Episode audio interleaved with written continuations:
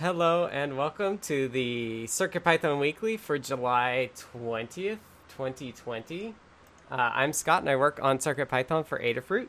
Uh, CircuitPython is a an easy to use, beginner friendly version of Python for microcontrollers, which are little, tiny, inexpensive computers. Uh, the goal is to make uh, coding and computing more accessible.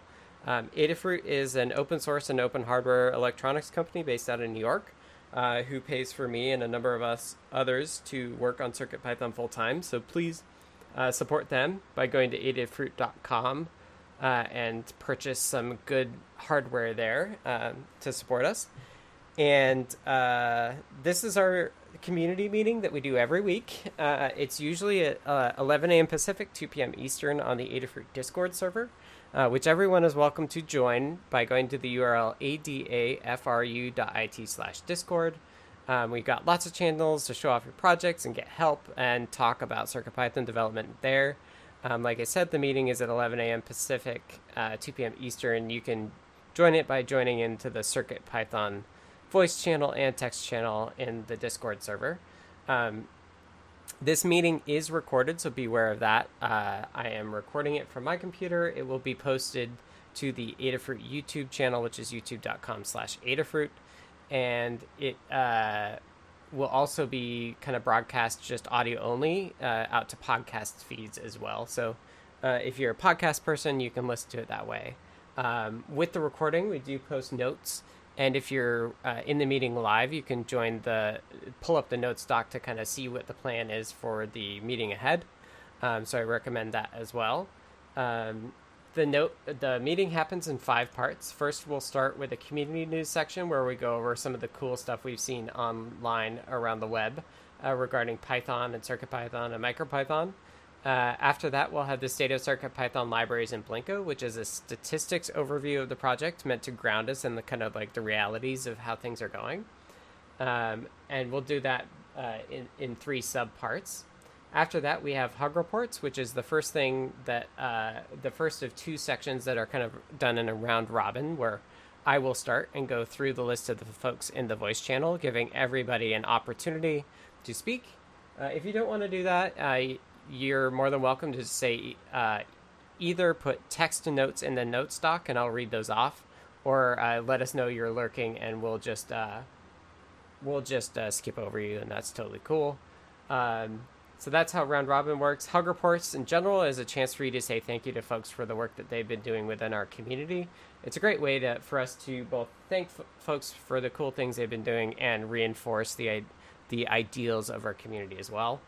Uh, after Hug Reports, we have Status Updates, which is a another round robin, but this time it's a, a chance for you to uh, talk briefly about what you've been working on and what you plan on working on in the coming week. It's really helpful uh, for like people who have done something similar to give tips or tricks or get advice from that. Uh, if there are longer form topics, uh, we we save those till the end of the of the meeting into the in the weeds section, which is our last section.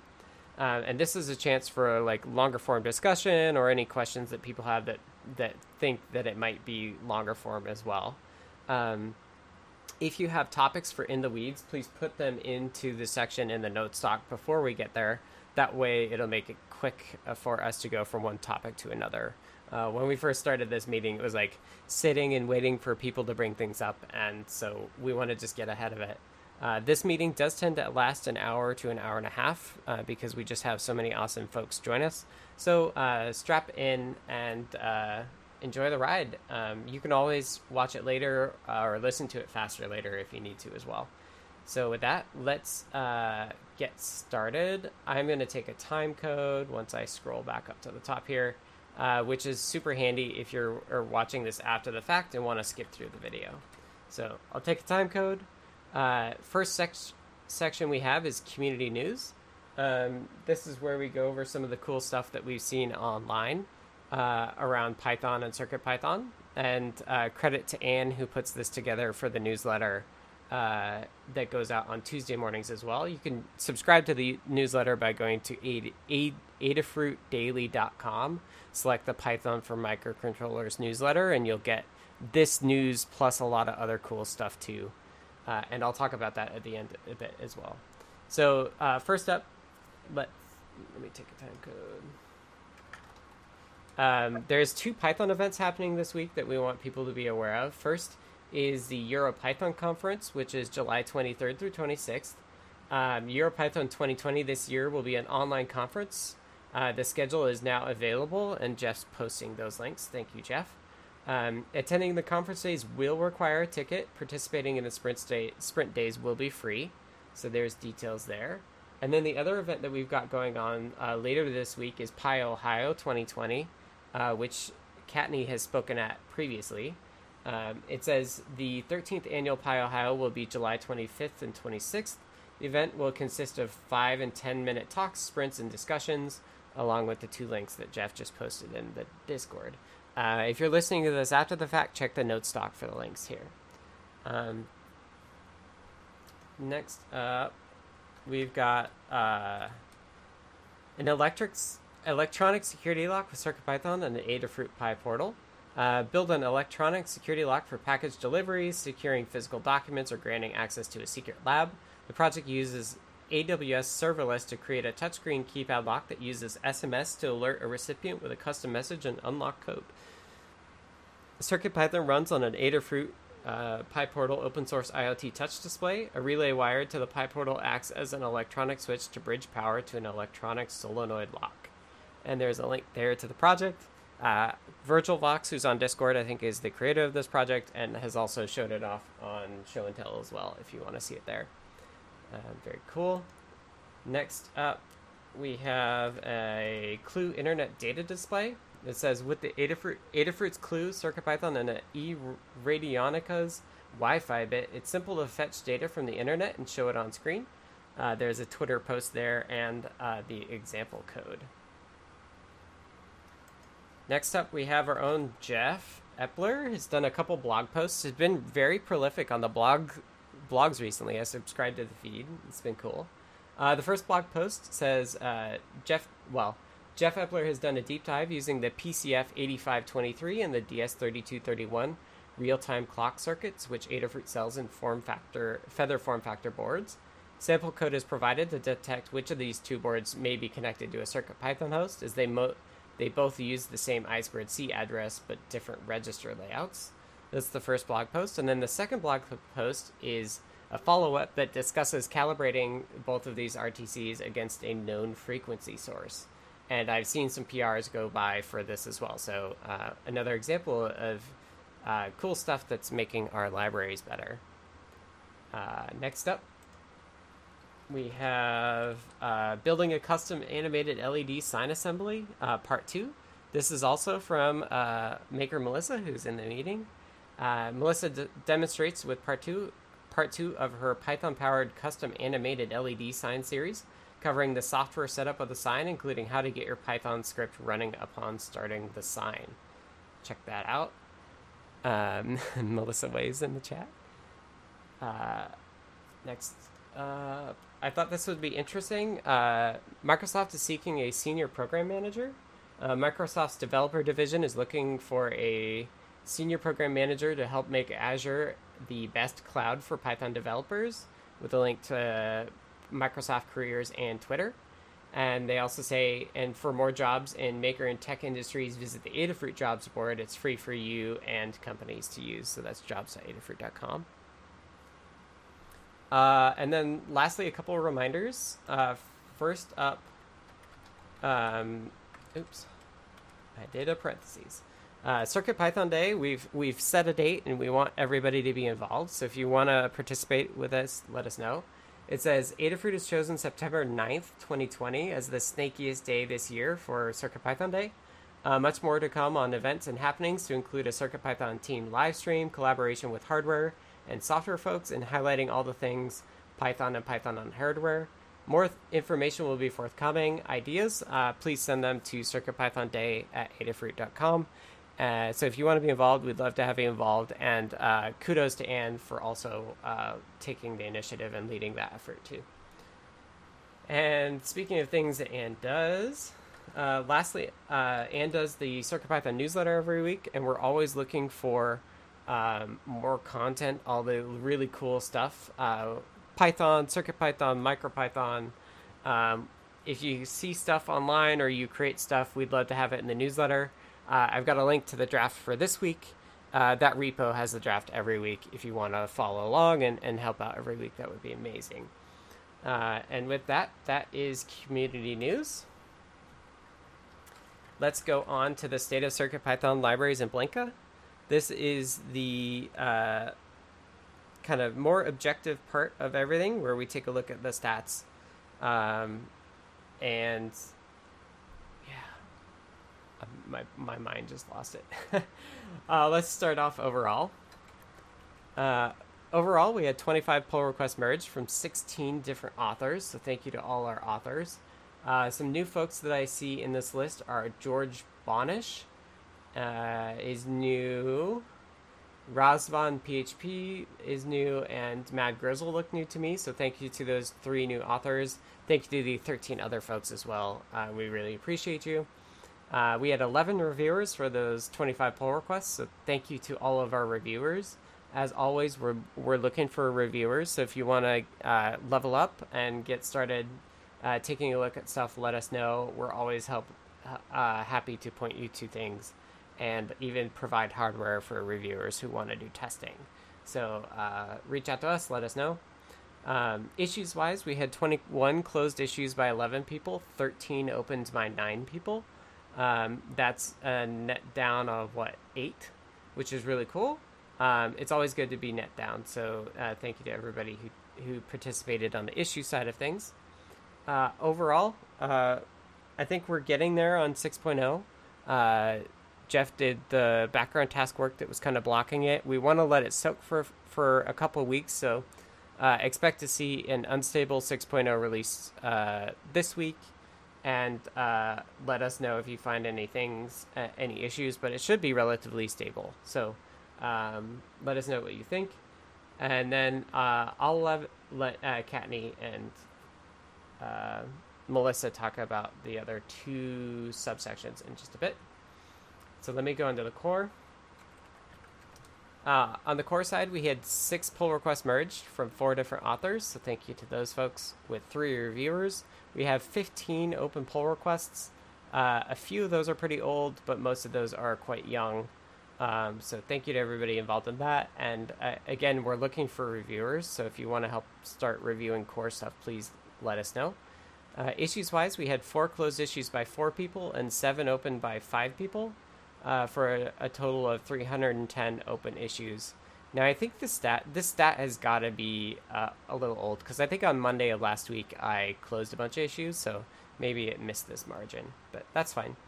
Um, we have seven active milestones, uh, and I went and redid this on Friday, so we no longer have any 5x milestones. We don't have a 4x milestone. We just have 6.0, 6x, and 6xx uh, for features and bug fixes and 7.0 is just for things that are going to break APIs and, and, things we want to do with that. Um, we have 279 open issues for uh, for long term, which is kind of just like it'll happen eventually, and we have one issue not assigned a milestone. Um, now's a good time to say that when I did go through this stuff, I wanted to be more aggressive in keeping things actually in the long term section. Uh, I think that for the 6x and the 6 like features and bug fixes, we should really just be doing the things that are like imminent and urgent and that we're going to do pretty quickly. Um, I think it, uh, especially for bug fixes, I think we had a tendency of marking something as a bug fix if it was just a bug, but we also have a bug label. So I think that if it's a bug but we don't intend or or feel like it needs to be fixed very quickly, let's just mark that long term milestone, but uh, as with the bug label and uh, I know that Dave P has actually told me that he looks at the bug label. So uh, the secret is out. Dave P looks at, at the bug labels for stuff. So um, yeah, that's a great place to start. And uh, I want us to be a, a bit more strict because I, there was a lot of stuff in the 5x bug fixes that I just moved to long term instead of carrying over to 6x.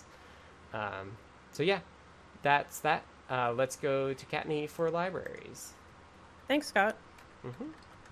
So this section is about all of the CircuitPython libraries combined, and uh, we had 17 pull requests merged by 12 authors and nine reviewers. Um, George Bonish, Mad Grizzle, and Razvan PHP are all new um, to call them out again. So thank you very much for joining us. And thank you to everyone who has continued to uh, participate. We really appreciate it. Um, and thank you to all of our reviewers. The oldest PR that we merged was 13 days. Most of them were less than a day old. Um, so we're staying pretty solidly on top of some new stuff. Um, leaving us with 39 open pull requests, which is actually pretty good. Um, and I know that the oldest of those, the original author, is still slowly working through it. So that's part of why we have one that's been around for so long.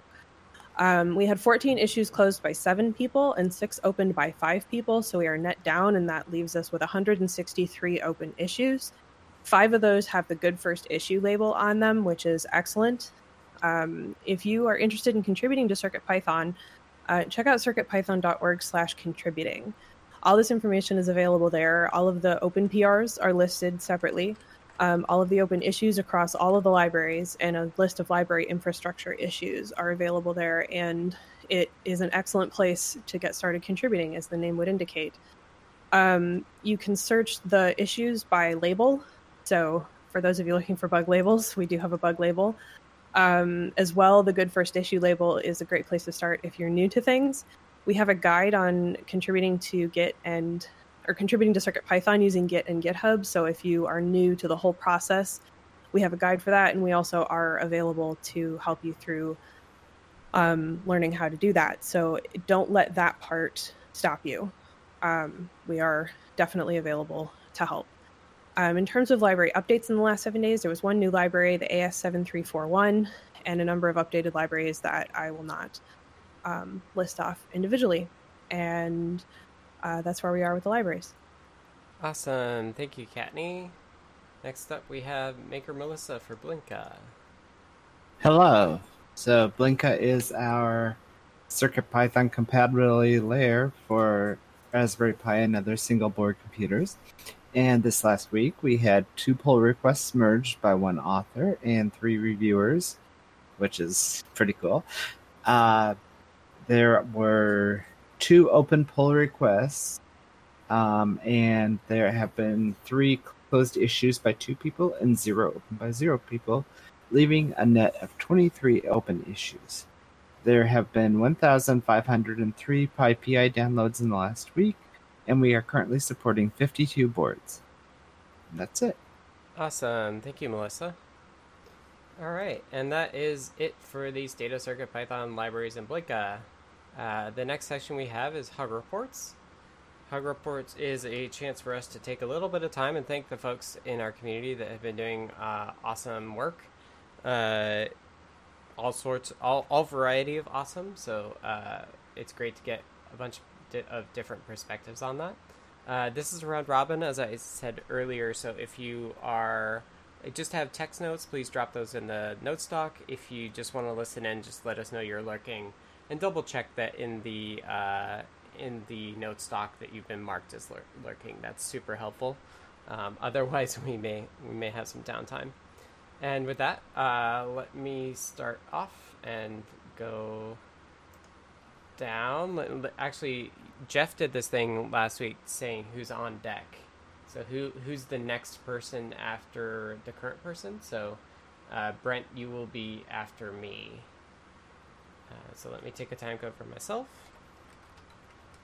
Uh, first and foremost, a uh, hug report to Warrior Wire for Display.io and Async Thoughts. Uh, it was nice to see those this morning.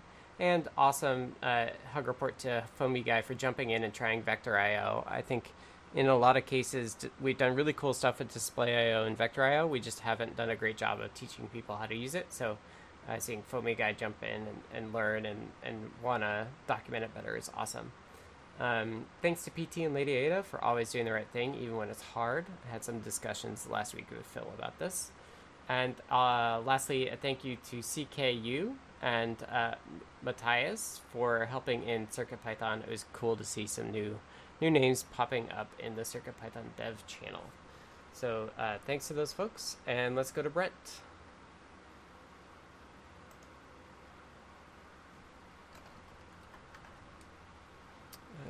Can't hear Brent. New mic, new issues. uh, I can read him off. And next up after Brent will be Charles. So, uh, and I should say Andrew Tribble put a, a group hug in here as well. So uh, I'll read off Brent. Brent says, uh, hug report to Kattni for air quality sensor work. Going to do a project with it soon. Hug report to community moderators. Hug report to Foamy Guy and all those working on Display.io text libraries. Uh, hug report to TanNewt for BroadcastNet, Networking Live, and API work. And lastly, uh, Jerry N for still pushing ahead on the RFM 9X size issue. And now we have Charles. Uh, first of all, a hug to uh, to you, TanNewt, for uh, for your deep dives. I, I'm really I'm really interested in all those all the guts that you, uh, that you're dealing with, uh, and a group hug to everybody else. Thank you. Thanks, Charles. Okay. Uh, next up is Dan, and then I'll read off David Glaude. So go ahead. Hi. Dan. Hello. So, um, three things. I'd like to thank Dave Putz, who's been working very hard um, on checking. Uh, he proposed a fix for very long logins doing um, operations that basically starved out USB. And so I had some initial questions about that, and it turned out he was in the background doing a whole bunch of checking with a logic analyzer and a bunch of tests that um, I didn't know he was doing. We had a great uh, audio chat about that, and he's kind of finished the PR, and uh, we're talking about it still. But he did a really thorough job on the testing.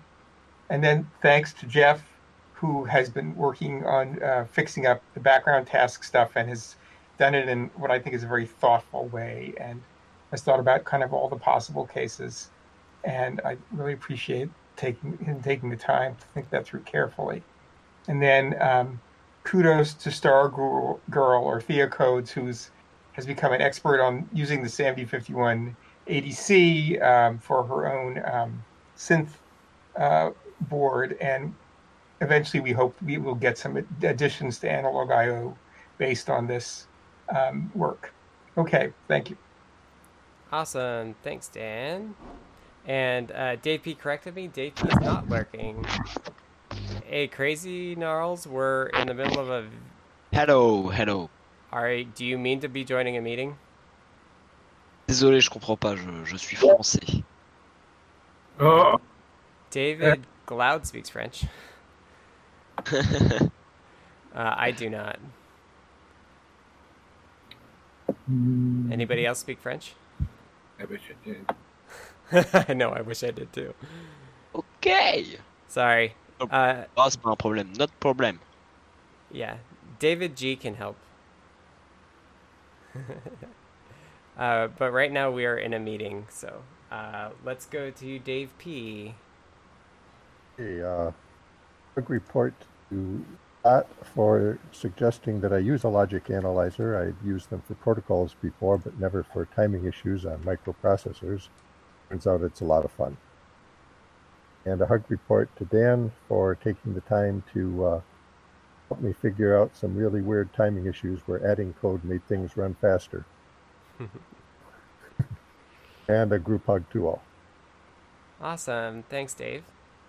All right. Next up, we have notes from David Glaude, uh, who says uh, Hug report to Kattni for worker review on the PMS 5000, 5003 air quality sensor. Hug report to TanNewt for BroadcastNet and John Park for the Learn Guide. And uh, hug report to TanNewt for live broadcasting and internet major failure and continuing to code. Yeah. All right, thank you. Next up, we have uh, Deshipu. Okay, so it's been a while, so there will be a number of them. Uh, for Awesome. uh, to Dan for for all the reviews uh, that uh, he's doing of my pull requests, which are always timely and always suggestions. Uh, for for Scott for the Friday it's a great fun to look how how you work. Uh, for Hierophect, for working on STM32 boards really uh, awesome work you are doing. Or Tia for squeezing more from hardware that we already have. That's always a good uh, present when when you thought you had something, and then you discover that actually there is more to it than you you thought. And to Jeff for for the work on the background. It's really great to to you know, have the whole thing more reliable. So. Awesome. Thanks to Shipu. All right, uh, Erdmike26, I'm assuming you're lurking, so just drop a note in the text channel if you're not. Uh, otherwise, let's go to Foamy Guy. Next up is Hierophect. Hello. Um, Wait, wait, so wait, wait. past- Sorry. Oh. Foamy Guy first, and then Hierophect. Oh, my bad. Sorry. I'm, I- I'm trying to I'm trying to give people a heads up, but I'm not doing a great job. I wasn't listening right now. well, it got your attention, which is the point. All right, go ahead, Foamy Guy. And we can't hear you. I think you checked your mic. Oops. How about how about now? Yeah, no, there you go. Okay, sorry about that. Got the extra button now. Um, would like to give a hug report to KMatch98 again for helping uh, helping me with the display text library as well as testing out um, some of the changes there and uh, a bunch of great discussions we've had uh, about the ways it can work and um, you know perhaps how it can work in the future on some different stuff. Um, to uh, Warrior of Wire uh, for their work on Vector IO. I um, must have missed that whenever that came out. That thing is super cool though, and I've been jumping into that. So I appreciate them working on that as well as um, getting me up to speed a little bit and fixing uh, a couple issues that popped up when I first started looking into it. Um, to the GitHub user, uh, uh, GF Baros, um, they pointed out an issue with the progress bar library. Um, so I appreciate that. Um, and then uh, to you, Scott, as well for uh, kind of poking into that issue and confirming uh, some of my thoughts about uh, what might be the cause of it. It was good to see um, that I was on the right track there. So I appreciate it. Uh, and that's all I got this week. Sweet. Thanks, Foamy Guy. All right, uh, on deck we have Jeff, but next is Hierophect. Okay. Um, so I've got uh, thank you to uh, Jeff Epler this week for his reviews on the timing stuff um, and generally paying attention to the matter and, and walking me through that. Um, I was working on it. Uh, and then a big uh, thank you to just a whole handful of people um, for uh, giving me some helpful tips on PCBs this week. Uh, that included uh, Deshipu, Stargirl, IoT Panic, Shurik, Mad Bodger, and Arturo, who provided some tips on how they do layout and how they find parts and, and what parts to use. Um, it's all really helpful. So I really appreciate it. That's it for me. Cool. That's exciting. All right. Uh, let me just read Jason P, who, who has a note. Uh, hug report to. Can't type. Uh, hug to Tan Newt, myself, for the custom board live guidance last week. Uh, Jerry's up after Jeff. So go ahead, Jeff. All right. Hello. Uh, it sounds like you have the wrong mic, Jeff. It's All like right, well, super just power quiet. through it. Uh, is it this mic? Yeah, that sounded better. All right. Um, I've got way too many volume indicators going on and things. So anyway, uh, group hug, uh, and then a hug to Dan and Scott for their reviews uh, over the last week, and Scott did some on the weekend. Uh, to Dan again, we worked through a particular uh, NRF problem um, that was vexing me, and he helped me out on Discord to think through things, and we got through it. Uh, thanks to Foamy Guy for reporting a problem that did turn out to be due to background tasks. Um, I misunderstood it a little and looked into the wrong thing, but then found it, and I think we are going to come to a good conclusion on that one. And thanks again to Foamy Guy for staying concentrated on display IO text. It's something where, you know, a little ways back I thought this needs some love. It's getting that love and it's coming to a much better place. And you are one of the people on top of that. Thank you. Awesome. Thank you, Jeff. Okay, Kattni's on deck, so let's go to and let's go to Jerry. Hi. Um, yeah, first, a, a, a group hug. Uh, you know, this really is a, is a great community, and sometimes I know as, as a moderator, I get a little, uh, you know, I get a little frustrated with the with the with the atmosphere from the that we see on the moderator side, but you know, it really is uplifting to see all the all the great stuff that's going on across all the channels, all, all the help being given all the time. Um, really, really is fantastic, and uh, have to sometimes you know remind, especially to the moderators, it's uh, there's really good stuff going on, and uh, and uh, and a special uh, thanks to Lady Ada for her quicker response and some tips on how to get the the new uh, fingerprint sensor up and working under CircuitPython.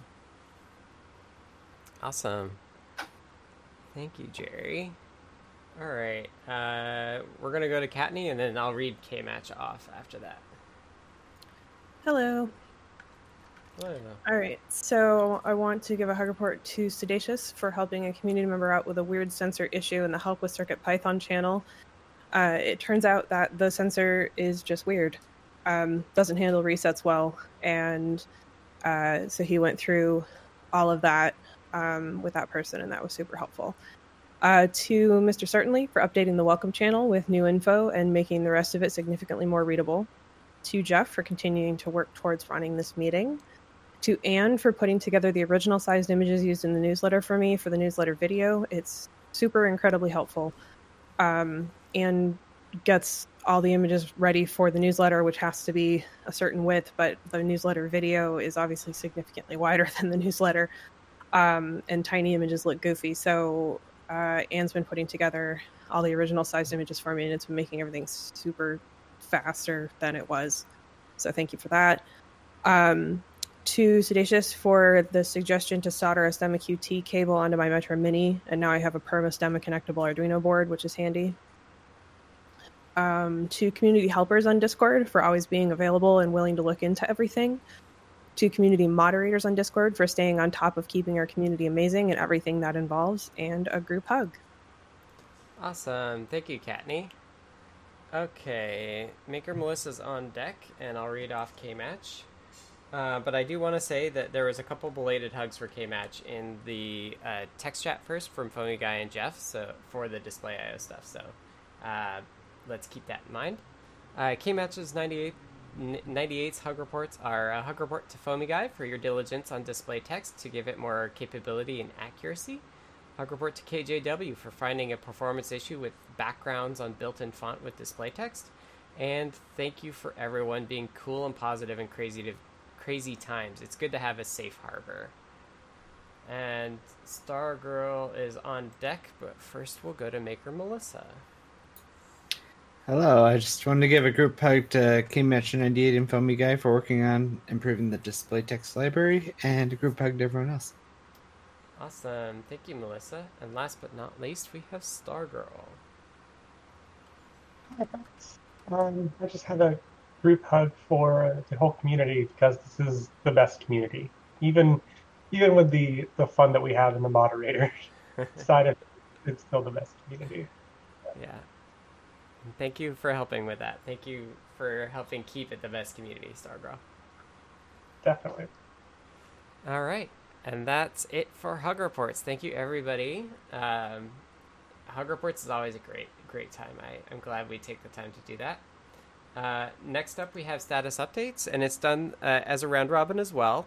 Uh, but this time, it's taking a minute or two to talk about uh, what you've been working on in the past week and what you plan on working on in the coming week. Um, I should have taken a time code. Uh, but it's it's super helpful just to know what everybody's doing and also to, to collaborate. So keep that in mind.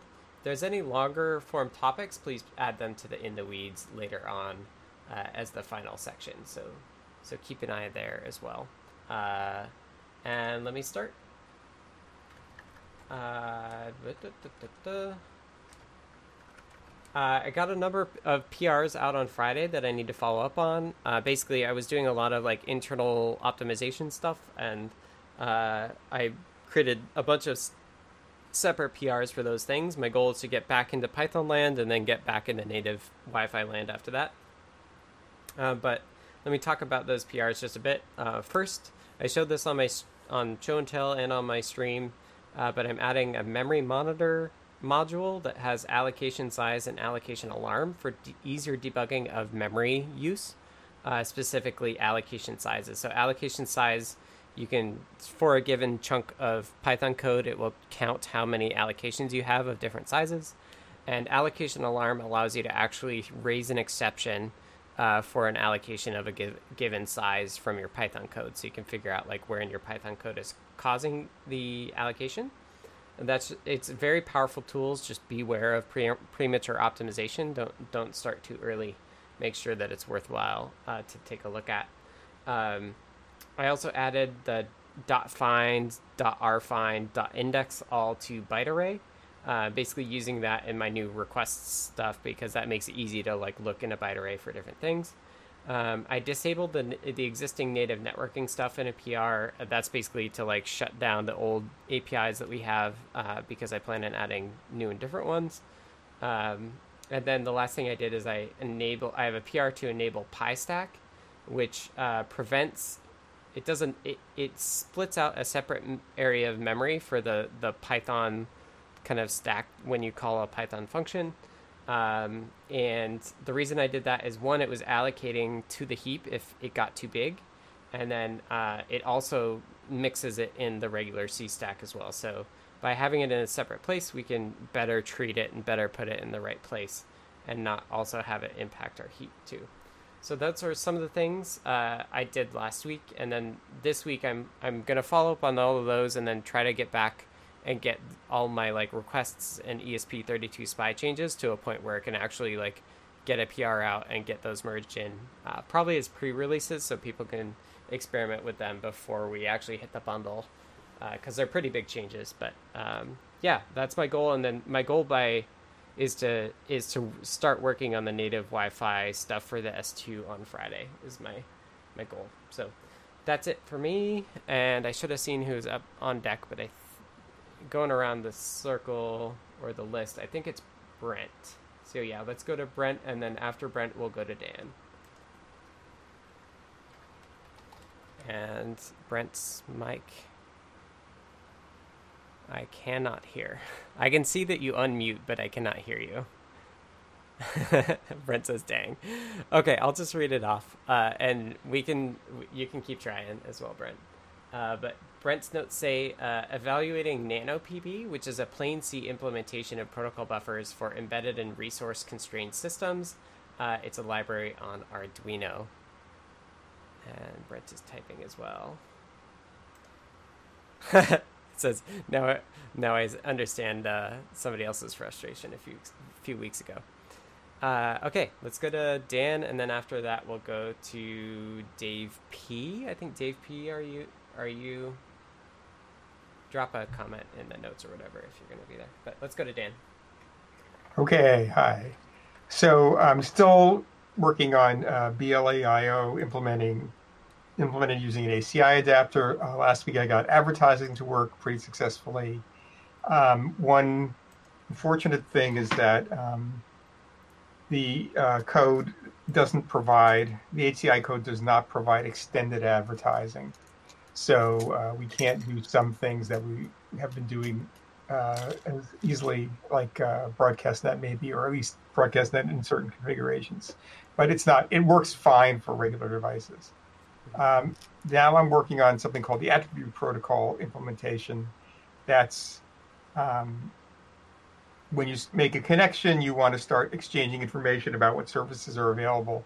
And in the NRF soft device, this was all handled by the soft device, and I sort of expected that to be handled by the HCI adapter, but in fact it's not. It just gives you the low-level data packets sending back and forth. You have to implement it completely yourself. So I'm stealing the implementation from Arduino BLE, and uh, that's written in C++, so I have to convert it to C. So it's sort of straightforward but tedious. And it's licensed, okay, right? It is. It has an Apache. Li- no, it has an LGPL license. Yeah. So it's not the perfect license, but it's we wouldn't do it if it's a GPL license. Probably we have to figure right. out something else to do. Right. And other than that, I have the usual reviews to do. But uh, the B, the HCI stuff is like my ninety five percent task right now. Right. Okay. Cool. Thanks, Dan. All right. Uh, Dave P's up, and then I'll read David Gladoff afterwards. Well, this week I'm going to uh, working on uh, why long running uh, computations block out USB and a good way to mitigate that. and also I need to uh, read and understand Jeff's changes to how background tasks are uh, getting queued up and handled. That's all for this week. Awesome. Thank you so much, Dave. Okay, Deshipu is on deck, but I will first read off David Glaude. Uh, David says, uh, provided the PR for the PM25 UART to be more reliable on reading errors. Uh, started to take a look at how to use BroadcastNet to communicate from the Enviro Plus Featherwing to Adafruit IO, and wrote a Python script to update my lib folder with a link to the gist there. And then uh, investigating PST PS2 IO for the PS2 keyboard input, but it only exists on the M4. Yeah, cool. Uh, I actually I have a change somewhere where I actually hooked PS2 stuff up into the native serial as well. Uh, if you want to take a look at that, uh, it's somewhere in one of my branches. Uh, okay, uh, on deck is Foamy Guy. So let's but let's first go to Deshipu. okay, so uh, I rewrote some of the Pew Pew for libraries, so to free some space. Uh, so hopefully that will no longer be one of the problematic boards where nothing fits. Uh, Pew Pew 10 and Pew Pew M4 now uh, also should last longer on battery because they have lower threshold for, for brownout detection. And uh, uh I'm working on the uh, version of Fluff M0 that has a micro USB port instead of USB-C. The one with USB-C works uh, pretty well, so so I'm happy with it. Uh, micro USB will be uh, more accessible to people with old computers, probably. So so that's also useful, and that's it. Awesome, thank you, Deshipu. We just had a new person join Etif. Uh, we're in the middle of a meeting. It looks like you muted, so just listen uh, to how things are going. If you want to speak up, uh, just chime in on the CircuitPython text channel. We'll we'll get you into the loop here. Um, and otherwise, Hierophect, you're on deck. So let's but let's first go to Foamy Guy. All right.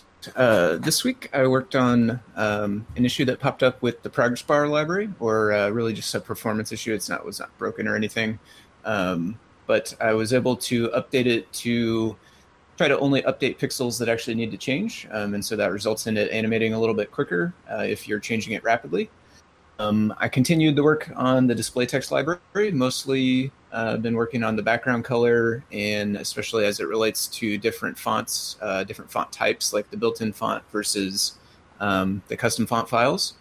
Um, I found uh, the Vectorio module and dove into that, started figuring out how to use it, um, and kind of looking into how we can enhance some of the other libraries using it.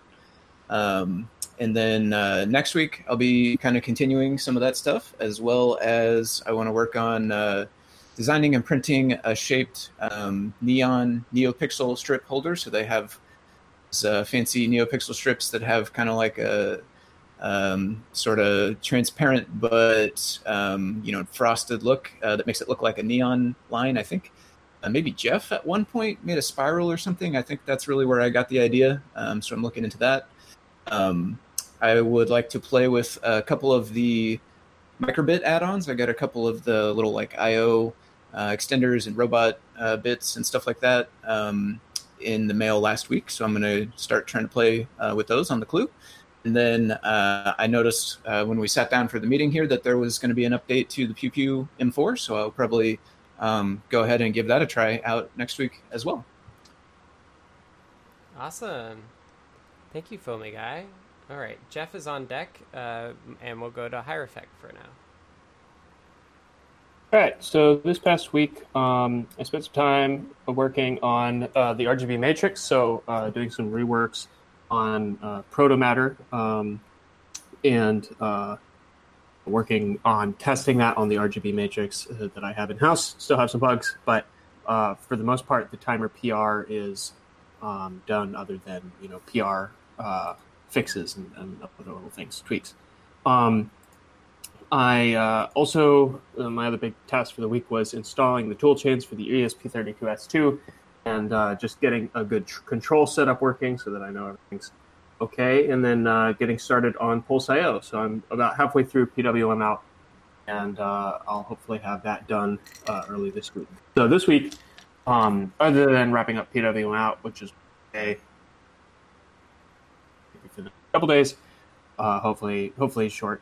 Um, I'll be working on Pulse Out and Pulse In, um, and uh, doing whatever other work I need to do to wrap up that timer PR finally. Um, and then in my off time, I'm doing some custom PCB work, uh, which uh, hopefully will have some boards coming out pretty soon. So uh, that's it for me. Cool. Awesome. Thanks, Hierophect. All right. Uh, Jerry's on deck, so, but let's go to Jeff first. Hello again. So the thing I'm most excited about last week was the merge of the background tasks PR. I also did, I think, two smaller PRs on E ESP32S2, which was a good way to get my feet wet. And I also did improvements to some libraries, and it was fun to swim on that side of the pool. um, and like uh, Scott mentioned in the community news, I have written a couple of CircuitPython blog posts over on my personal blog. Um, you know, it's probably not going to repeat like that, but I just had a few things that were interesting enough to talk about. Um, so, besides that, I've been doing some reviews, some community help, uh, came on show and tell, and I've been working on my CircuitPython clock project. The blog post, hopefully wrapping all that up together, should come out soon. And uh, after a substantial delay, the new page uh, on CircuitPython.org, Circuit. The new page on circuitpython.org for contributing to Weblate uh, has finally been added. I dropped the ball on that a little bit and uh, got that back going uh, this weekend or late last week. Uh, so this week there are at least uh, two background task bugs to fix, and I think uh, they were the same bug, and it's PR'd already. so I will be returning to SDIO, wrapping up the implementation for SD- STM32 writing some guide um, stuff. And kind of my next steps after that are to be determined. Like I said, I will have at least one more blog post in the near future showing the clock itself, although I have shared it on the Show and Tell channel here, mm-hmm. and continuing to do reviews, community help, and so forth. Awesome. Thank you, Jeff. All right, Kattni's on deck. Let's go to Jerry. Uh, let's see. Hello. Uh, yeah, did a, a, quick update to the fingerprint library to add to add in a function that was needed to run the this the new uh, panel mount sensor. It's mm. kind of a cool little device. They're fun to play with. Um, and I put that into that library. It's been updated and released. Um, and then I've been again spending more time in the endless RFM 9x stuff. Um, one of the things I'd hoped to do was to switch over to using BitBang for the the DHT sensors so that I could take um, Pulse.io out of the build. Unfortunately, it looks like for some reason the Bitbang doesn't work, or DHT bit doesn't work with Bitbang on M0 boards or M4s for that matter. Hmm. So um, I'll bring that up more in the weeds if, if you want to talk about it there. But there seems to be something going on, hmm. and um, I do have a working build for the RFM9X that fits but I had to take a whole lot of stuff out: analog I/O, Pulse I/O, NeoPixel Write, HID, MIDI, Touch, basically anything more than just barely functioning. But it does do I2C and SPI. So, um, you know, so again, I'll, I'll follow up if, if, you want in, in, the weeds. We can talk about this. I feel like it's a broken record. So, you know, it's also if it's not of general enough interest, we can defer this to just on to Discord chats too. So, just let me know. Well, that is what the uh, in the weeds is all about. So okay, I think we can at least talk about it a little bit more, and if if it, I don't know, I don't know how helpful I can be anyway, but we'll see. We we will find out. Yeah. Okay. Thanks, Jerry. Okay, on deck we have uh, K-Match 98's notes, uh, but first we'll go to Kattni. Hello. Geez, stick a page break in the middle of my notes and it takes up more than a page. So last week, updated the BMP 280 guide to include the new STEMMA QT version. Fritzing diagrams added to the PCF 8591 guide, and the uh, Fritzing object has been updated with all the metadata needed now that we've actually got them. Uh, worked with Phil and the team to put together a section for the welcome channel on Discord that explains what Adafruit and the Adafruit Discord server are we added uh, the Adafruit Discord server to something called Server Discovery, which means now people can go and search for things like DIY or education and that kind of thing and find the Adafruit server. So, versus for a long time, people knew about Adafruit and then found the server, we have people who are finding the server and then learning about Adafruit. And we had nowhere to point people. So, if you get anybody asking on Discord, hey, what's an Adafruit? Um, we have a little blurb in the welcome channel that you can point them to uh, that covers what the server is and what Adafruit is. I updated the CircuitPython on Linux and Raspberry Pi guide to include PWM. Uh, Melissa got PWM support added to Blinka, so now you can pulse an LED or control a servo directly from your Raspberry Pi using the using Blinka, the CircuitPython compatibility layer for CircuitPython. Um, updated the servos with CircuitPython guide to include some Raspberry Pi references for the same reason. Completed the PMSA300i guide and put it into the moderation queue. That is an air quality sensor that uh, STEMMA QT connectors on it, tiny and handy. Um, does uh, air quality uh, particulates uh, sensing. Um, so that uh, guides in moderation um, should be out soon. So if you have one of those or you're looking to get one of those, the guide will be out real soon. Um, we have a library for it. That's the important thing. We updated the uh, PM 2.5 guide to use the new PM 25 library, the same thing that the PMSA uses um, for both CircuitPython and Arduino. Uh, there is an Arduino library as well. Um, in what's going to prove to be a long ongoing project, uh, move the, cir- the first CircuitPython library from master to main uh, for the default branch. It's the Adafruit Circuit Playground library. Um, started updating the contributing to CircuitPython with Git and GitHub guide to reflect the in progress move from master to main. Uh, the there are duplicate screenshots now for everything um, that have both master and main, uh, which uh, were actually just edited screenshots, but same difference. Um, and every reference to master now says main or master um, in the text. So, and then it also shows how to go to the GitHub library on GitHub and view whether or not your library is using master or main to know whether or not you should be using one or the other. And then also instructions for updating your local clone and your fork uh, if those are things that you use in part of your uh, workflow. Um, eventually, everything will be moved to main, and like most of this can be removed. Uh, but for now, there's a lot of extra stuff in the guide um, because we aren't moving everything all at once. So there needs to be like a transition period.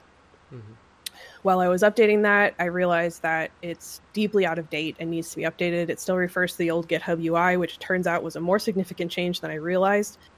I kind of adapted to it without really registering it. Um, the problem is if you because some of the things are in, in similar places, but the wording on the buttons have changed, things like that.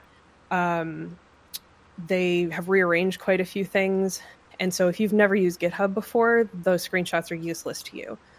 Um, so I've updated a few of the screenshots, but they're really. We also refer to Travis in the guide, which we don't use anymore.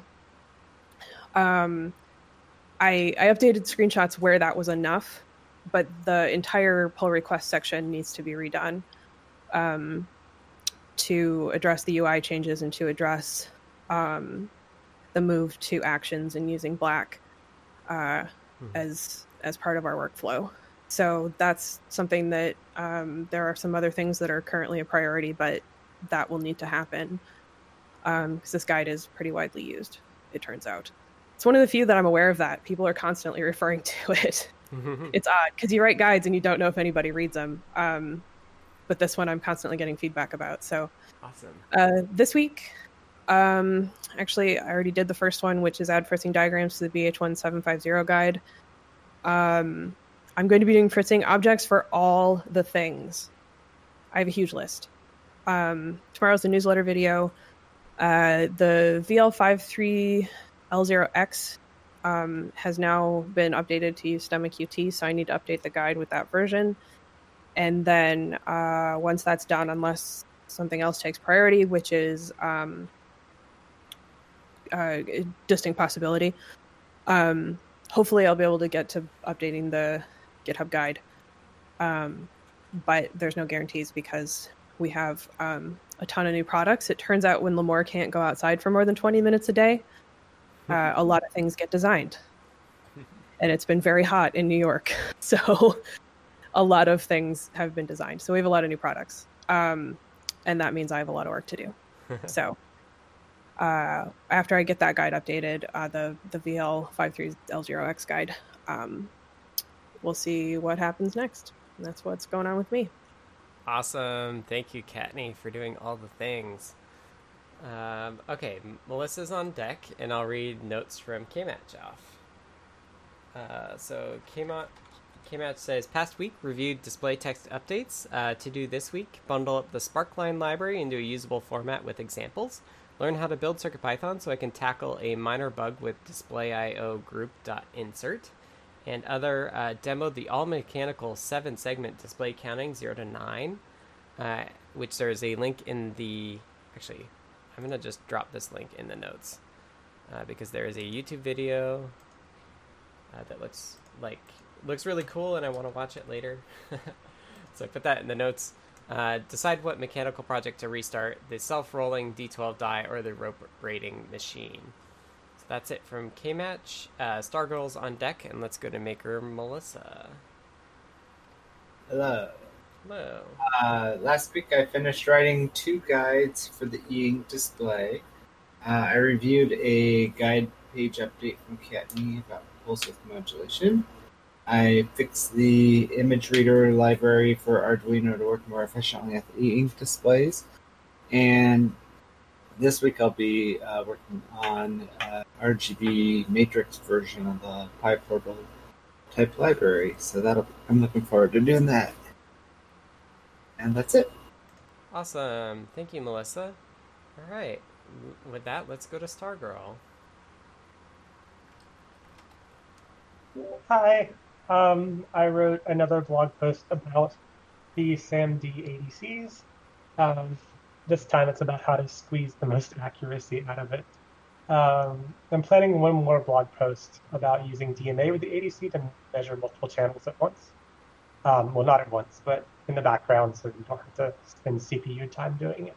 Mm-hmm. Um, other than that, I'm I'm still in the process of moving across the country, um, taking up all of my time, and at this point, most of my equipment is packed away. So I sadly can't really work on any projects anymore, which is definitely bothering me. but hopefully, I can hit the ground running in August once I get settled in. I'm sure you will. I'm sure you will. And good luck with your move. I'm sad, but happy for you. Yeah, it's it's a little bittersweet, but I am Yeah. I'm looking forward to being closer to family. Yeah, for sure. Awesome. Well, yeah. Let us uh, let us know when you're back up and running, and good luck with your move. Yeah, thanks. Okay. Uh, thank you, Stargirl. Uh, now we are in our last section in the weeds, which is a chance for us to talk about uh, all sorts of different things. Um, but before I want to, before we get into the weeds officially, I wanted to just point out to Warrior of Wire, who just joined, that uh, we did have multiple hug reports for you. So make sure and check the notes doc um, for those thank yous. Uh, and with that, let's uh, hand it off to Foamy Guy and KMatch98 to ta- talk about display text.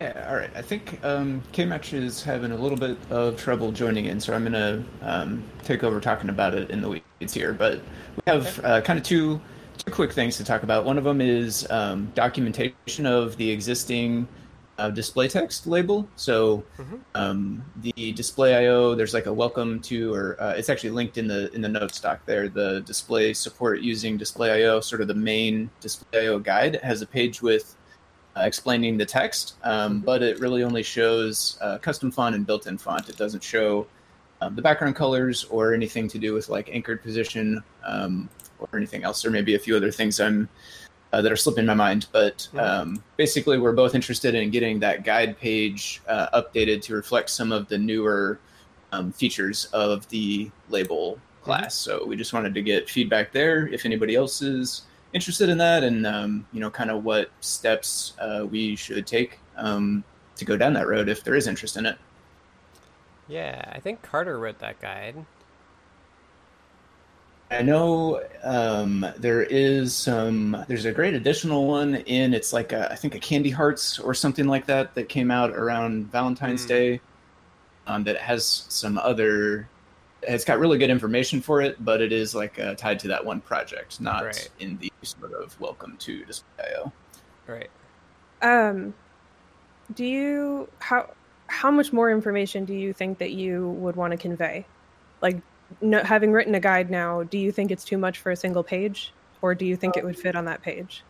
Yeah, I think it would fit on that page. I think the the main two things right now are the background color and the anchored um, anchored position. Um, Okay.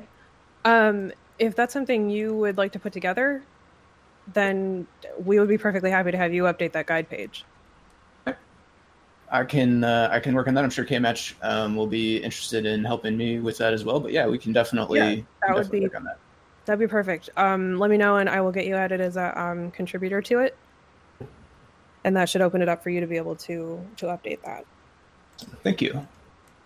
Um, and then the second one was a little bit more uh, looking towards the future. So um, KMatch has created a, a library he called TextMap. Um, it's basically just uh, like bitmap labels, though. It's um, as opposed to the existing label, which kind of creates a tile grid and a group uh, for each individual glyph um, inside the label. His uh, will create sort of one bitmap and then keep all the text inside of that. So it uh, winds up using less memory, especially if your text is rather long, if you have a few sentences or a paragraph or something like that. Hmm. Um, so the main question is kind of uh, is there interest in having that added to the the actual display text library? Um, and the main reason why it kind of came into my mind was that that library has um, I'm not sure the proper sort of Python term for it, but it has a, a directory and then it has you know the label class inside of it. So um, lots of the libraries are sort of single files, um, and the way that one was tucked in the folder, kind of got to thinking it probably was done that way in anticipation for having um, new sort of classes added to it over time. Um, so I think um, this bitmap label would be a, a great one for that, but we wanted to get feedback uh, from the rest of the community, and then kind of the same thing there. If there is an interest in that, kind of what the um, the sort of next steps um, would be there, especially around like uh, guidance on uh, API and um, you know how to get that added in and stuff like that. So I think, you know, I definitely don't want it in the existing Python file, but having it in a separate Python file is totally fine. Um, API wise, I would say just make it dry, like make it that you could just replace one with the other. Um, Yep. Like just do the same API. Okay. Yep, that was my thought was to try to keep it as similar as possible. Um, the, my main question there was I didn't know if that would end up with more confusion since there's two that kind of work the same, um, but there's likely to be subtle differences. But I was kind of leaning towards that idea of just make them as close as possible, basically. Yeah, I mean, I, I think you already ex- you ex- explained where when you want to use one and not the other. Um, so I think that's totally fine. Um, and exactly what you just need to be like, okay, this is when you use this, and this is when you use that. It won't. Yeah, it won't be the first time that we've done something like this. And having it be a drop-in replacement is the easiest way to do it because the least amount of explanation and code breaking and that kind of thing. Cool. Yeah, I think um, that's that pretty much covers um, our topics. Um, so yeah, we'll be we'll be working on that. I'm sure there'll be news to share uh, probably in the next few weeks. Okay, awesome. Thank you. Thank you for taking that on. Yeah, you're welcome. All right, and I think that uh, takes us to Jerry. Okay, so two topics, and again, we can cut both of these short or spend some time on them, whatever you want. The first one goes back to this DHT driver issue that, that turned up. And the, the backstory is that uh, at least on the Raspberry Pi, the the the, the library was modified so that I guess originally the Raspberry Pi Blinka I think did not have Pulse IO, so that it would automatically say, "Oh, it would fail." It would it would try to um, load the Pulse IO um, module, that would fail, and so it would then go and, and switch over to using Bitbang, Mhm. and that's been working, and it still works. Um, um, there was just a fix put in, I think, to make it work better, or make make something work better on there that um, Dylan did. But I think you know, in general, it's it's okay. Um, but so so I got to thinking when I was trying to play with the RFM9X stuff, that I was really I need to get rid of Pulse IO for space.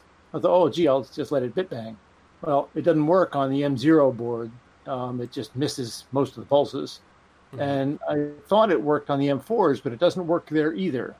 And so now I'm, I'm asking, I'm wondering, is this something new? Did it ever work on the most of the M the M4 boards and most of the M0s, not the non-express ones, have Pulse IO, or actually they all have Pulse IO in them, so it would use Pulse IO. Mhm. Well, Pul- Pul- yeah, Pulse Pulse in part of Pulse IO.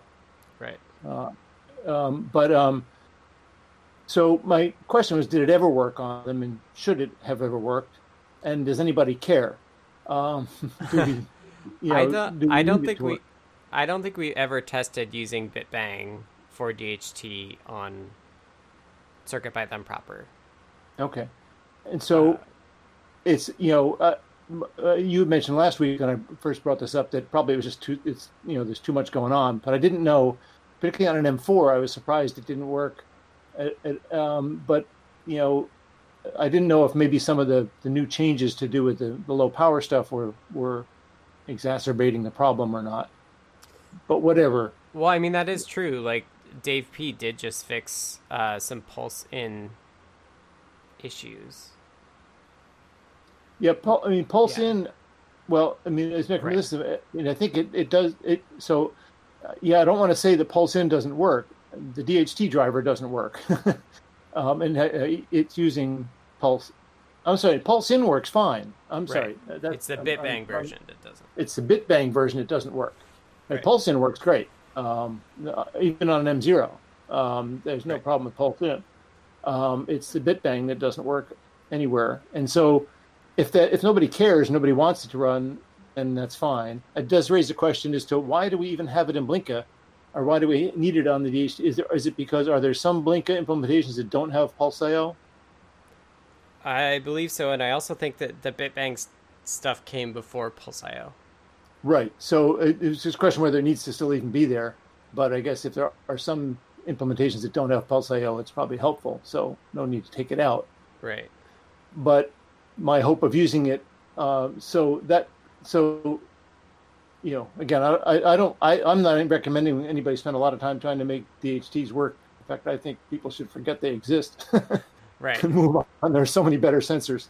Right. Um, I mean, if that's what it takes to get your new RFM 9X code in the M0 builds for those specific feathers, I'm totally okay if you just turn it off. Yeah. Okay. So that was my. off. So let me move on to the next thing then. So I think your answer to my question is that it probably never worked, and nobody really cares. Um, so let's. Yeah. I won't. I won't open an issue on it. We'll just leave it alone, and and, and just don't do that. Mm-hmm. But okay, so then if I can ask about the RFM9X stuff, what I found is that you know I can I can juggle things and struggle and move things around and I can maybe get it to work with Pulse.io or with NeoPixel Write or with one or the other in on the English translation, but it's never going to work on the German translation. um, Right. You know, it's just, there's just not so.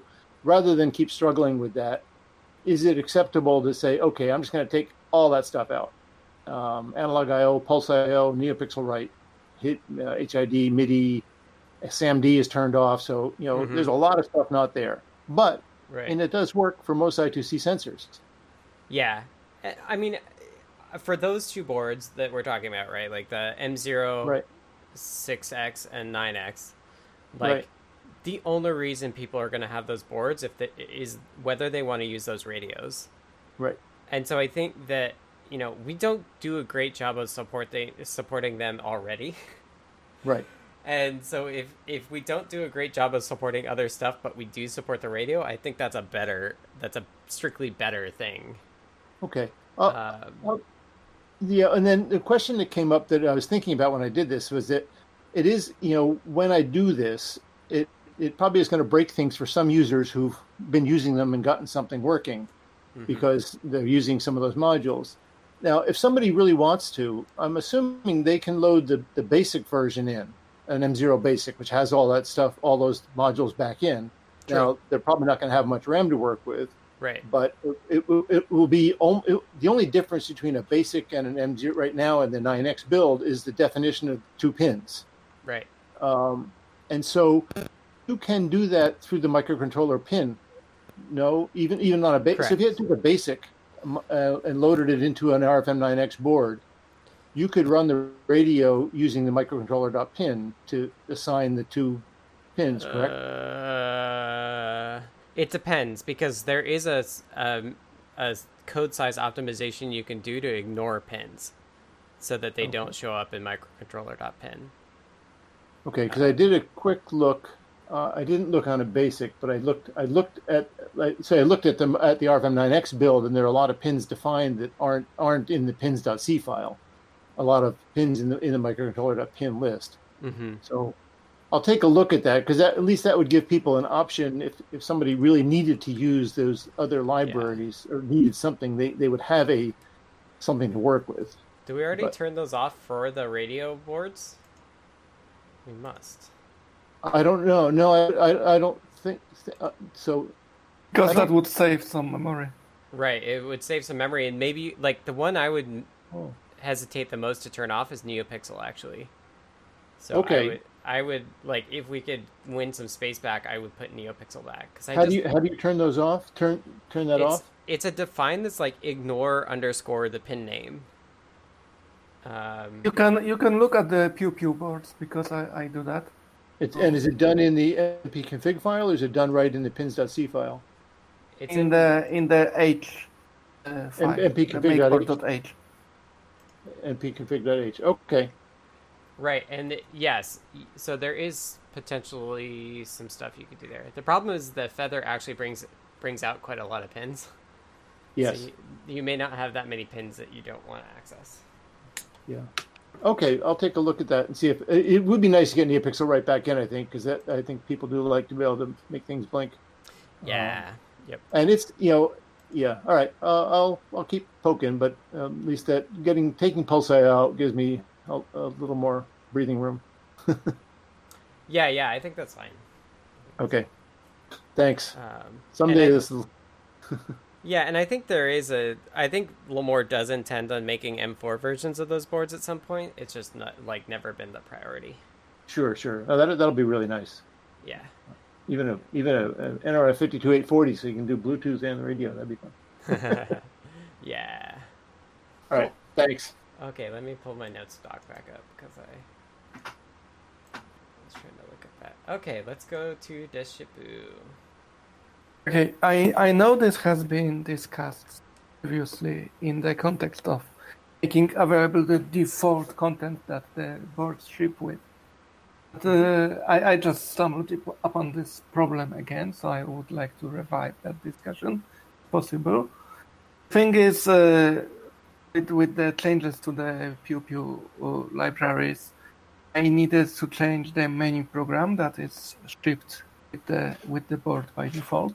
Yep. The one that, that lets people select which game to play.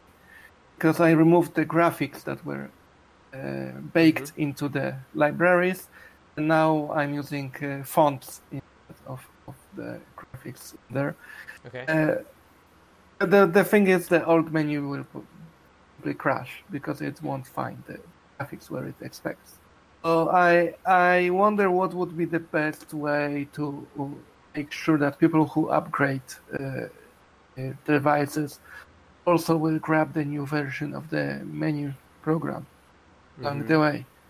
And uh, in case of PewPewM4 in particular, because I don't use external flash, I could generate an UF2 that mm-hmm. replaces everything. Mm-hmm. That includes the file system basically. Right. Uh, so after upgrade, they would be have a fresh uh, device. Uh, another thing that, that comes to mind is just to put a note on the on the uh, board uh, page on circuitpy.org with a link for, for downloading the new version. But I, I'm afraid most people won't and see it. Mm-hmm. And uh, I remember there was some discussion previously about uh, a, a general way of making the default content available for a board. Right. So on circuitpy.org. So that's the thing. Yeah. Yeah, so we did we do have a repo that we meant mean to put all the default stuff in. I don't know if we're having we're that we're that great about it. Um so a note a note just on the side in the description for the board would be fine. Um but one thing I could think of it also is like I guess you, your problem is that it's the old main code that will not that'll crash. Because like we already have this thing with MPYs, right? Like if the MPY is too old, we'll like direct you to a guide that teaches you or tries to walk you through updating. Um, so that's one option. And I should also I, I the yeah, random thoughts. The other random thought I have is that uh, to make a UF2 that includes the file system, you can actually just drag the current .uf2 back off when it's Yeah, internal. yeah, I know. Um, so That's an super easy. Yeah, that, I mean, uh, uh, if we wanted to automate it to make it downloadable, then then that would involve a bit more. But it's Mhm. just uh, concatenating the two files, right? It's. uh, Right. I mean, before generating the UF2, you uh, file. Something right, like and th- you could also just do a UF2 for the file system as well. Like you could Yeah, have them separate separate. one. I, I guess so. That Yeah, and I, I'd like to get to that point too. I'd like to get to that point where we can do external flashes. I, I I figure out that the bootloader actually has some room in there. There's super SPI flash as well. That would be awesome. Yeah. And that that's definitely for the future. Yeah, yeah, yeah. Okay, I, I will prepare an update with the node for the time time being. Okay. And uh, that works. Thank you. Okay, great. Awesome. Yeah, I, I just threw some things at you, so I'm glad you feel like you have a place to go. Okay, uh, let's go to Dave P. Hi. So, uh, while investigating some performance issues and why code behaved the way it did, I was playing with the optimization flags. Mhm. This was on a uh, SAMD51. And uh, the particular issue I was looking at with the default uh, capital O little s for smallest optimization. The uh, loop took 4.1 seconds. And when I changed it to big O2, it dropped to 2.1 seconds. wow. It added about 10% to the code size, but it still fit comfortably in the M4's 512K of flash. Mm-hmm. Uh, O3 didn't fit. It was over by about 100K. Okay. So my question is, is it worth uh, trying to use a, a optimiz- optimizer that gives better performance on those boards that have room to uh, support it? You know, and I know that uh, an M0, you know, every single byte counts basically, and so we want the smallest possible. Right. Some of these newer, larger have room for uh, uh, better optimization, I think. Mm-hmm. Yeah, I think um, if that's interesting to you, then I think it's totally cool, and we should merge it, and that would be awesome. Um, I, as somebody who was just doing some performance work, like I've I've always kind of like tried to keep us away from that, just because it can be a time sink. Um, but that's not to say that we shouldn't do it occasionally, and and that we shouldn't look at it. Um, I do think there's something to be said to have it be built consistently across boards, but um, I think that's less and less of a thing now that we have more and more different platforms. Um, so basically, sure. Yeah, I think I would also I would wonder if it still fits even with the largest translation. Hopefully, it should. But I- um, we there's 100k left over, that's probably fine. Do we know what the largest translation is? I can test that. Um, German or Pinyin Chinese. I would encourage you to just make a PR for it and let the CI build everything. Yeah, yeah. That's what it's there for. And people who want to use uh, ULab, ULab um, optimize, that might be really interesting. Yeah. If the if, if the FFT is going to be twice as fast or something. Yeah, I mean, it, for this particular thing, you you know, twice as fast seems reasonable to try to shoot for.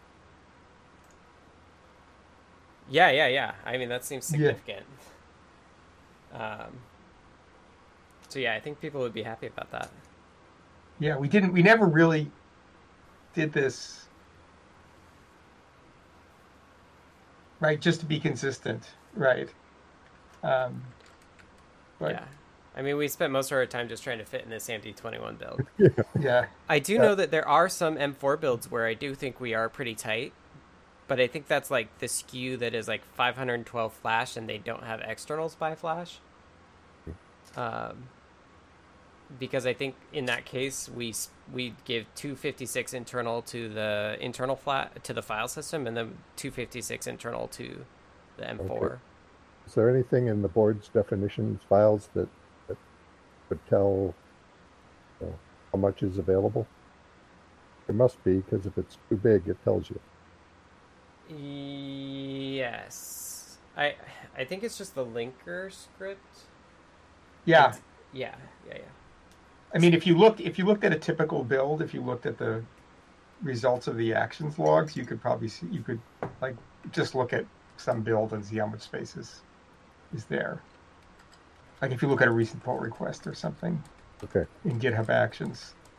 Uh, also, there would be um, what the NRF has a pretty the NRF boards are pretty big, have big flash, so that's another one that would be uh, interesting for this. Okay. Yeah. I'll, I'll play with that and see what I can uh, come up with then. A tangent to that is also that if we're starting to be feel less constrained code size wise, I, I'd love to look at Clang again and just evaluate uh, using the Clang toolchain instead of GCC. Mhm. Um, when I looked last time, it was a case that it did not produce uh, as small of code. Um, but I I love the all the tooling around Clang, so I'd I'd love to take a look at that again. Um, Okay. but that's Well, I'll- I'll not a huge priority. We'll look at that sort of thing and see if there's any uh, reasonable ways to do things. And your your example when you were this this two x speed up was when you were testing the the um, was that in general or was that with the exponentiation No, testing? that, that was just the exponentiation, but I'm assuming that if it makes that faster, there's probably other code that it makes faster as well. Right. There is some code that's already compiled, uh, sort of with more optimization. There are a few modules that are compiled with more optimization, like the interpreter, Mhm. to make that faster. Um, so yeah, it would be interesting to see how that. I mean, look for those in the makefile exceptions, and then excuse me, go ahead. yeah, and then whether, um, since nothing, most things are not as um, as compute intensive as the the long int stuff. It would be interesting to see, like in a gen, in general, like does it make display I/O faster or something like that? That's a, that would be a really interesting question. Do, So- do we have any sort of overall performance test, tests that I could run? No, Okay. we we did some very simple, like just a while, you know, increment loop or something. There were some. I understand that functionality right now is more important than performance, but I figured for a 2x speed up, it might be worth looking at. Yeah. Yeah, totally. And those are the types of wins we want to spend the time on, right? Like we don't want to spend a week on 10% gains, but if we can get 50% gains, then that's pretty awesome. Or whatever the percentage is. Yeah, I mean, there were some changes that we made a while ago that got a 10x speed up, which we're really happy about. So, That, that was like the low hanging fruit. Yeah, and uh, some other folks have examples as well. Yeah. I don't know. Like I- the trap I'm worried about is the trap I feel like MicroPython's in. Like they have some performance benchmarks that they did, and for example, we found this pathological case with uh, like loops that allocated only two blocks or more, um, and w- they knew about that problem, and they had a fix for it. But the fix made their performance benchmarks like one or two percent slower, and so they never integrated it. And yet they had this terrible worst case that was just like completely unacceptable um, as a result. So like that's the thing I'm trying to caution us against uh, is just like being so tied to our performance benchmarks that we don't like we either waste a bunch of time or we don't actually like handle some pathological cases. Okay. Cool. Thanks so much, Dave. It's awesome to to get your help on this stuff. Okay, uh, Warrior Wire of Wire chimed in and just wanted to do a quick sync on async. um, you could call it Yeah. unsync, I guess. Um, but yeah, you wanna you wanna give us an update on your thinking on that?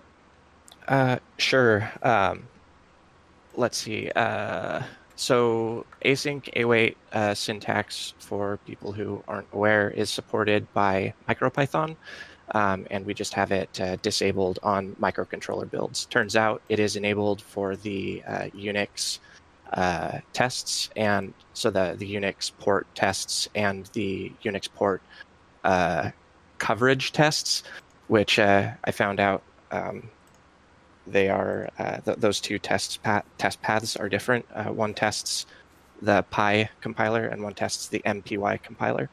Uh, so I found that um, that uh, okay. Uh, so so what is the issue? Uh, why don't why don't we turn on um, why don't we turn on async await syntax? Um, uh, historically, the issue has been that um, MicroPython um, implemented uh, uh, async await uh, keywords, uh, so and like an async def method um, as a generator, Mhm. um, which has certain implications. Like you can you can use the language keyword next on it, and um, in CPython you can't uh, you can't do that. So um, there's some uh, there's some code that you could write in in uh, CircuitPython, like if we were to turn it on. So there's some code you could write in MicroPython that uh, would not execute on uh, CPython um, if you if you wrote like if you wrote it the wrong way. Um, so uh, I I took a look over the weekend at um, increasing some of the uh, some of the uh, compatibility um, Okay. or like error checking with uh, uh, with async def and um, b- between uh, CircuitPython and CPython and um, the the one case that I tried to tackle was was in was a really simple one with um, with uh, oh I looked at a bunch of them. Um, uh, this was just um, this was just where uh, uh, putting putting await in a method. Um, you shouldn't you shouldn't be able to put await in in a method unless it's inside of an async def method, um, and uh, and you can do that in uh, in uh, MicroPython. So I I uh, I went into the compiler to um, lock that down. Um, it I, I made it work for uh, .py files, but um, .mpy is um, apparently uh, go through the compiler uh, a little bit differently. Um, Okay. And it occurred to me that this really should be a change that is made upstream if it's going to Mhm. be made, um, Mhm. because it's very core to the to the language. Um, it, it doesn't seem super right to do it in uh, in uh, CircuitPython unless we don't ever intend to uh, uh, merge back. hmm So uh, I guess that's the uh, unstructured. Uh, Mhm. Too long didn't listen. Well, so I think I, I think you and I are on the same page in terms of what my goals in kind of like blocking your original PR was, which was the idea that I would I'm much more concerned about being compatible with CPython than I am with MicroPython. Um, you know, the the pitch is that you learn something on CircuitPython and you can you can apply it to CPython. Um, but the reverse is not true. Like we can't do everything CPython could do. Um, and I think we're on the same page with that. And it sounds like you made really good progress. Um, I think it's totally fair to want to do it upstream, but from what I've seen with like the uh, the F string support that we have, like it just takes a long time usually to get things upstream. Um, so I would encourage you to PR it upstream, but also let's we don't need to wait for them to do that. Um, I see. then- yeah. Um, I mean, we can we can have a conversation with Jim and and Damien about it, but I just from what I've seen, that they're they're just it takes a lot longer for them to take stuff in. From our conversation on GitHub with Damien, it seemed like he was satisfied with using generators uh, to implement uh, async, and you know, from from his perspective, you know, with a low concern about compatibility with CPython, um, it's it's a bunch of extra code and probably wasted wasted effort and wasted code to have um, like really what what we need is that underscore underscore uh, await or yeah Mhm. underscore underscore await underscore underscore magic method um, Right. that that doesn't exist in MicroPython um, Right. to to do this correctly. Mm-hmm. Yeah, that uh, I, I I remember looking into that uh, once upon a time, and um, it goes it goes really the, the rabbit hole goes goes pretty deep. Um, Yeah, I believe that, and I I, I don't want to send you down that rabbit hole. You know, what I was hoping is that you could still implement it with generators, but basically have a second type of generator that just locks down the thing like next, so that you can't call it on it. But internally, like in internal to MicroPython, it's like all the same code. It just like now you have to check for two different types instead of one. Um, but the example that you're talking about of like await within a non-async def thing is like unfortunate. Yes. Right, because that's like before you get to that point. Um, yeah, it turns it into a generator scope, and and uh, the way that the that the language works, it's it's uh, it says, oh, if it's a generator scope, then I can put await in it. hmm. Yeah, I mean maybe maybe that's too far down my my strict C Python compatibility of putting await in a function that's not correct. I mean, I'm I had only thought about the case where you're like given the object back and what what can you do on that object. Um, but I, I don't know. I really well, like the other thing that seems uh, less bad about this case is once you take that code over to Python 3, it'll just give you a compile error. It's not going to happen after your program's been running. That's a good Point. That's correct. Right up front. So that is great in terms of detecting the problem. Right. I think Pylint might complain about it. Also, since it's going to compile it, so Right. it may any any any of that code that we put in a library, anybody Pylinted would would would get upset about immediately. Right. So yeah, I, I'm willing to add that kind of like to this policy of like we can differ from CPython if the the, the way that we differ leads to an error immediately. Like Gotcha. just- Like on import, it's it's a syntax error to put like in in uh, Python 3.8 to put um, await in a in a method that is not uh, that is not async def. So like yeah, it fails on import. Right. Whereas this like calling next on the return object, it won't fail on import. Right. Like it's just a matter of like if you happen to run the code and get to that case, then you'll fail. Like that's the thing I really want to avoid. Um, so yeah, I'm willing to do that. That like I liked I like to think the Deshipu points out that there are versions of Python 3 that would run that code. The errors were added later on. Yeah, I, I think I said 3.8 though. So uh, you did, you did. okay, good. and I and I think that's fa- like I'm okay with that. Like I'm I'm okay if it's not always true for all versions of CPython. Um, like I can't, I don't want to block you, right? Like I, I, I think this is interesting work, and I'm happy that you're willing to do it. So I want to, like, h- put some guardrails up that like handle most of the cases, and then not like if there are really weeds cases, then then okay. Like if you're using three seven and this happens, like use three eight.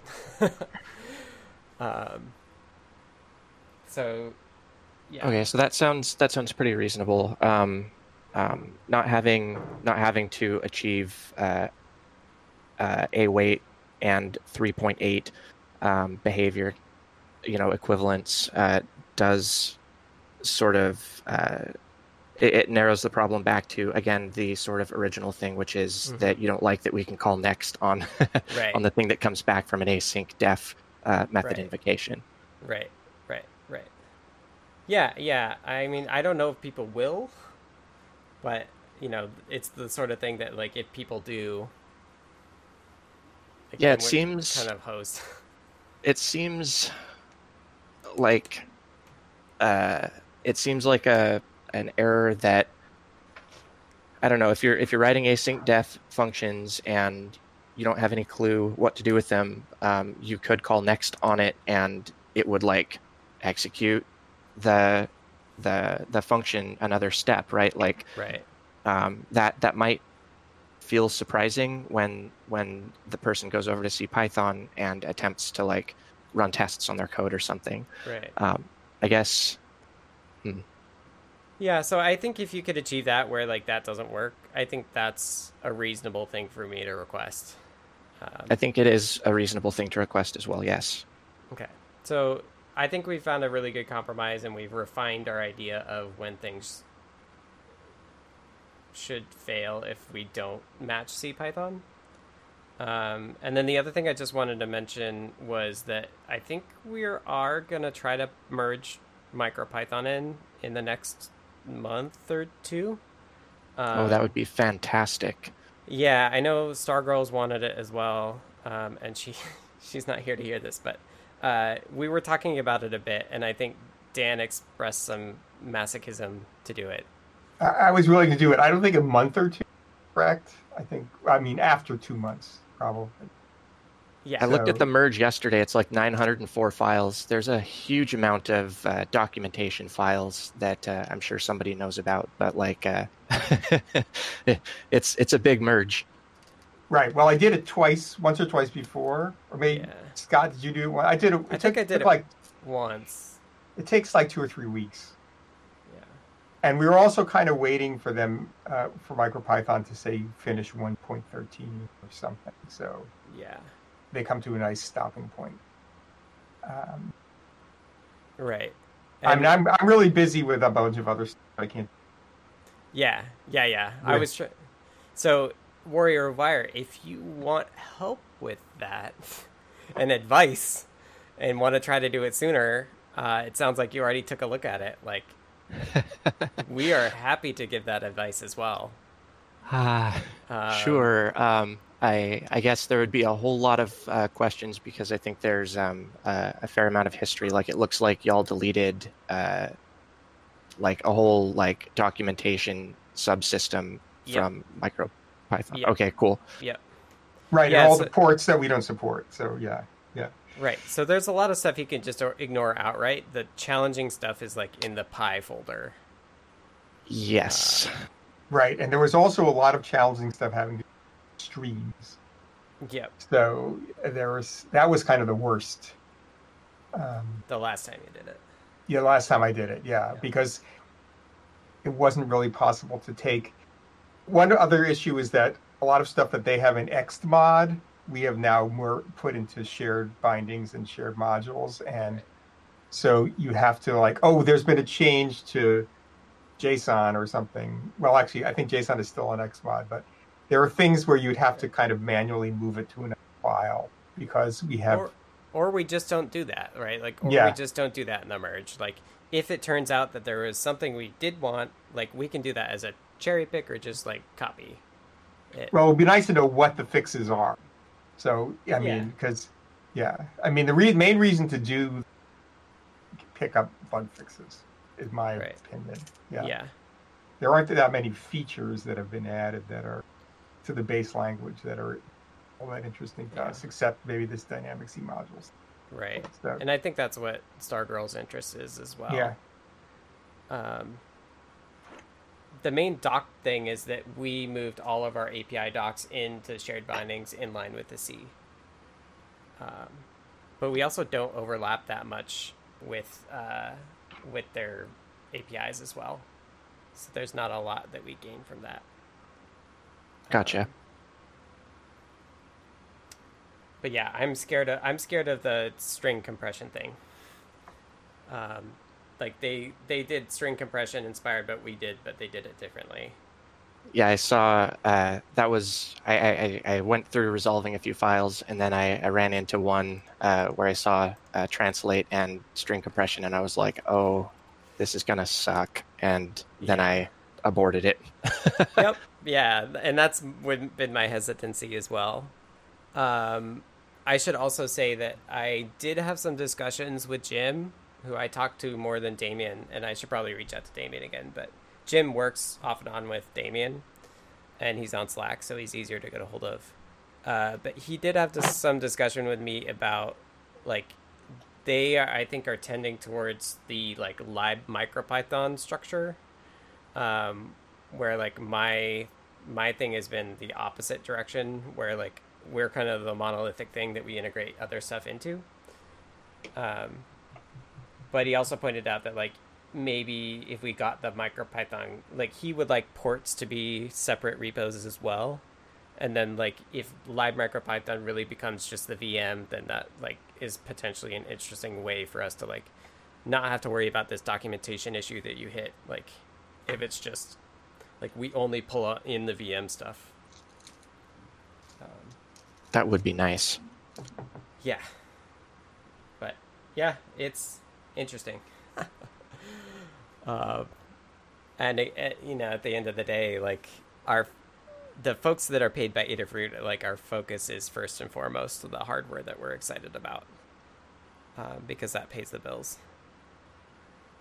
So, Right, and uh, I'm I'm excited about async uh, await because it lets more users write apparently inline code to you know interact with hardware that's connected via I2C or whatever, Mhm. and that takes time. So you can have like fast, uh, fast, uh, responsive microcontroller projects without having to write like heinous state machines to keep your loop live.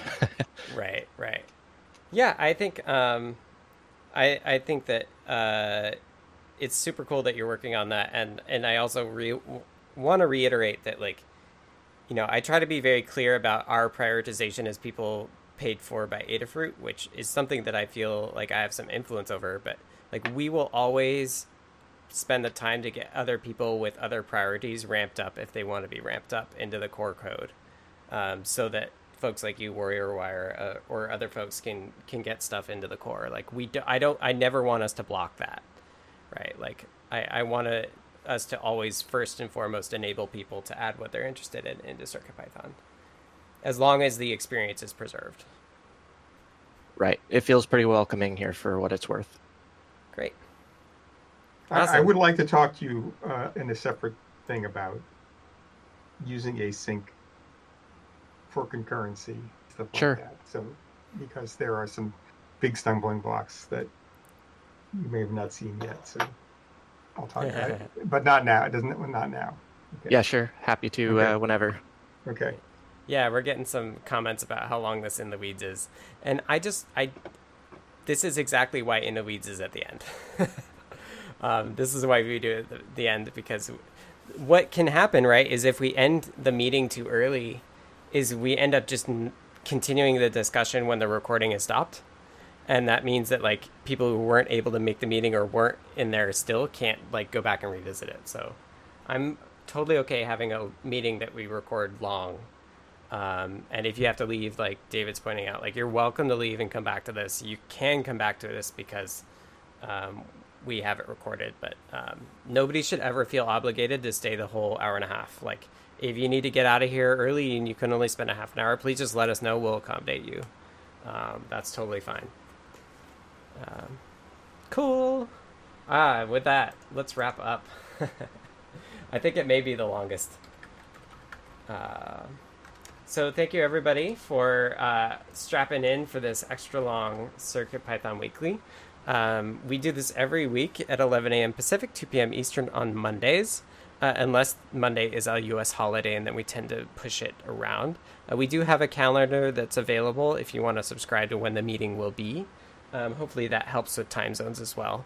Um, everybody is welcome to join. You can join by going to the Adafruit Discord server, which is adafru.it slash Discord. We'll get you in. Um, we're there all week, so you can chat with us there. Um, and we have the Circuit Python channel uh, primarily for development. We have help help with Circuit Python for folks who are just getting started. And um, yeah, this meeting was was recorded. The notes will go up along with the recordings, and they'll go to YouTube.com/slash Adafruit. Uh, check that out. There's a list of like three years worth of recordings as well. If you ever want to see where we were three years ago. Um, just a reminder: Circuit Python Day is September 9th, uh, 2020 this year. So if you want to participate and help us out with that, please reach out to us. Um, there's also a Circuit Python Day at Adafruit.com email. Um, that would be great as well. And uh, other than that, I think that's it. Um, thank you everybody for joining and being a part of this awesome community. It wouldn't be awesome without you. And we'll talk to you all next week. Thanks, everyone. Thank you. Thanks all. See you later.